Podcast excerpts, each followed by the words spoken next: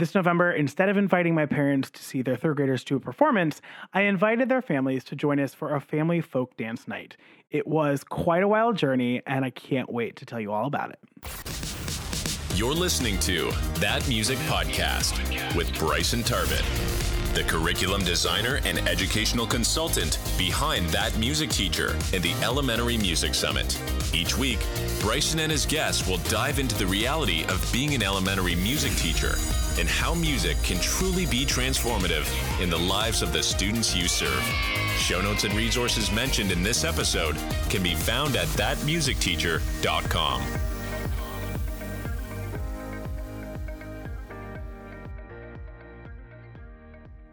Before we get started, I want to let you know that today's episode is brought to you by the Steady Beat Survival Guide. In this free ebook, I share my top 20 favorite songs and chants for steady beat in the elementary music classroom. To grab your free copy, head on over to thatmusicteacher.com slash steadybeat. Again, that's thatmusicteacher.com slash steadybeat. You can also check out the show notes wherever you're listening to this episode now.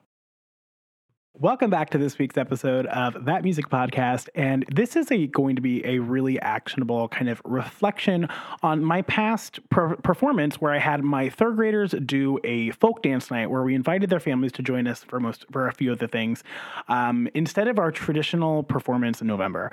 Um, I'll be honest, this is something that I wanted to do pretty much since I've started teaching, but it's taken me a few years to get the courage. Well, to be a little bit more uh, precise, I finally got the courage and then COVID happened. So I thought maybe doing a folk dance night um, if the surge of the pandemic was probably not a great idea. Um, so we ended up doing this here and it was an absolute blast. There are definitely some things that I would change about it, but I'm definitely going to be moving this on in future years, um, kind of as a little bit of a tradition with my third grade class. So let's dive in and talk a little bit about my performances. So my third grade performance is always in like late November, early December, usually like the week we get back from Thanksgiving. Um, and I have been doing a lot of mo- movement activities with these kids since things started getting a little bit less crazy after COVID.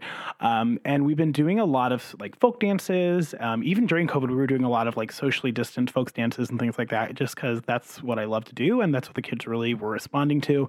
So we've been doing a lot of that.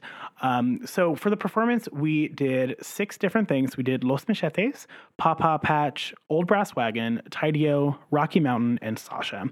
So those that was the whole performance. I my performances are usually kind of sw- short and sweet, um, but this was a lot of fun. So we started out the, performance with all uh, basically we did in the gym, and we put all of the chairs just outside of the wall, like lining the perimeter of the wall. I will say in my school we have kind of smaller classes. Um, actually, we have two large classes, but we have about 28 kids in each class. Um, so if you have a larger school, you might have to do some something a little different, but that worked for my my school and my population. So we walked in in with Los Machetes. All the, stu- the students each had their rhythm sticks, and we worked through the folk dance. And I was just hanging out in the corner. I wasn't helping them. They knew what to do. They were following the form. I just hit play and watched them do their thing. Um, and then after that, we moved into Paw Paw Patch, which is a uh, a play party. Um, so I basically gave them their pitch and we had the students run through the play party. Um, I got this from the Handy Play Party book. It's a wonderful resource if you want to do more movements and play parties. Um, and they went through that and they kind of showed it. We talked a little bit about what a play party was. Um, and then that was kind of the two first things that just the uh, the students did. After that, we grabbed some hand sanitizer. I had hand sanitizer stations kind of spread out throughout the gym, um, and we came into the center to do Old Brass Wagon. And I, for this one, I invited any brave family members to come join us from the audience and join us. Um, and I had so many join us. I was worried that nobody was going to come up and it was going to be this super awkward thing. Um, but these kids were like peer pressuring their parents in the best of ways, and I loved it. Um, we had so many people that we had we were, we almost ran out of room. We almost had to make a second circle, and we just had them do a simple thing. They grabbed hands and they circled to the left, old brass wagon, circle to the left, old brass wagon, circle to the left, old brass wagon. You're the one, my darling. And I was just acting as the caller. I'm not doing anything for this. I'm just letting the kids show their parents, show their grown-ups how this works. So I would call out circle to the left or circle to the right or up and down or stand and sing or whatever. Um, I tried in and out a couple times. It was a little crazy. So we, we didn't do that. but basically the kids got to show their parents how we did this song. And they were singing they some of the parents even started singing in because it's kind of simple you know once we repeated it. And the kids loved it. Watching the kids have so much pride and just like being able to serve as leaders to their grown-ups and to their little siblings their older siblings. Like some of the kids that i had um, when they were in school are now in like high school and they were like there and i was like haha i love it. I finally got you guys to do this. Um, and it was a lot of fun. Uh, next up we did tideo i did not have the grown-ups do this one um, we just had the students do it, the concentric circles. They were singing and showing it. Um, and then we bring the uh, grown-ups back up for Rocky Mountain. The Rocky Mountain that I use, I honestly think is completely made up. I, am not sure this is written down anywhere, but it's basically two parallel lines and they're walking forward and backward. I think this is something that I invented or one of my friends um, showed me um, during COVID to make them spread out, but I'm here for it. Um, and basically we I we instructed the the parents how to do it. We broke we I kind of took them through the teaching process of all right, we're going to talk through it. All right, now we're going to talk through the next two ch- two chunks. All right, now we're going to try the first two chunks all together. All right, now we're gonna, you know just kind of taking them through that process so they were able to understand a little bit about what you know, kind of what the learning process was. Um, and we went through that a few times. The students were able to sing it. The parents started joining in. It was wonderful. Again, we had a wonderfully long, longways set that we almost had to leave the gym um, because we were so many. It was great.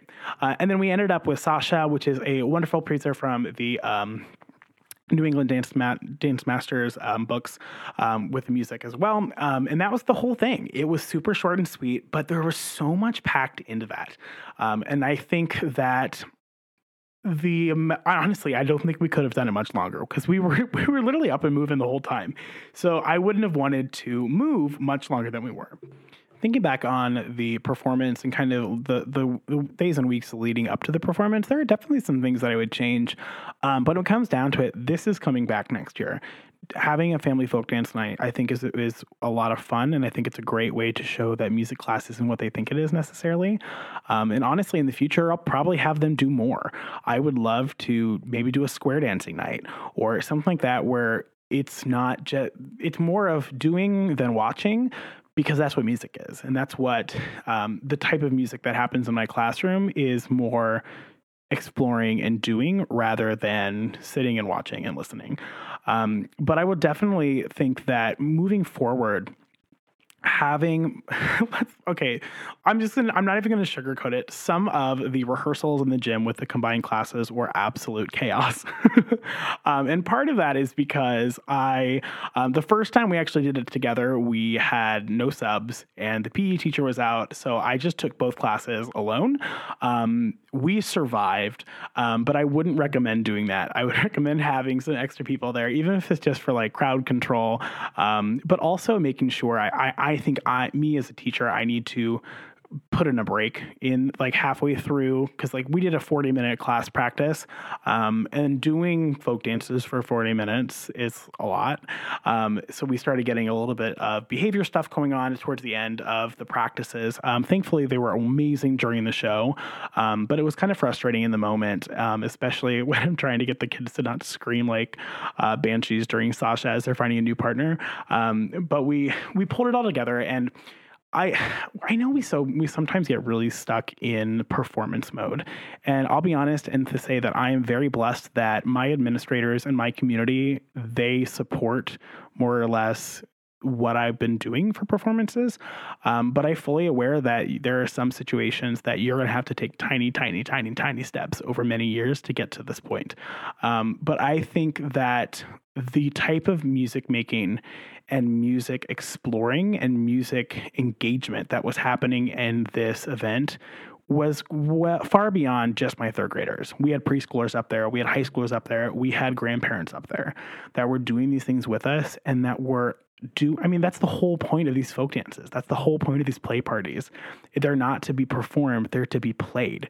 They're to be done. They're to be shared and to be part of this communal music making experience and that is what draw, drew me to this originally, and what really has made it such a special event.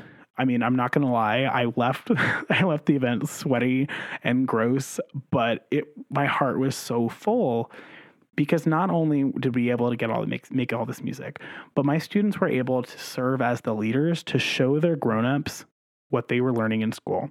You can't get a better demonstration of what is going on in your classroom than turning your students into the teachers.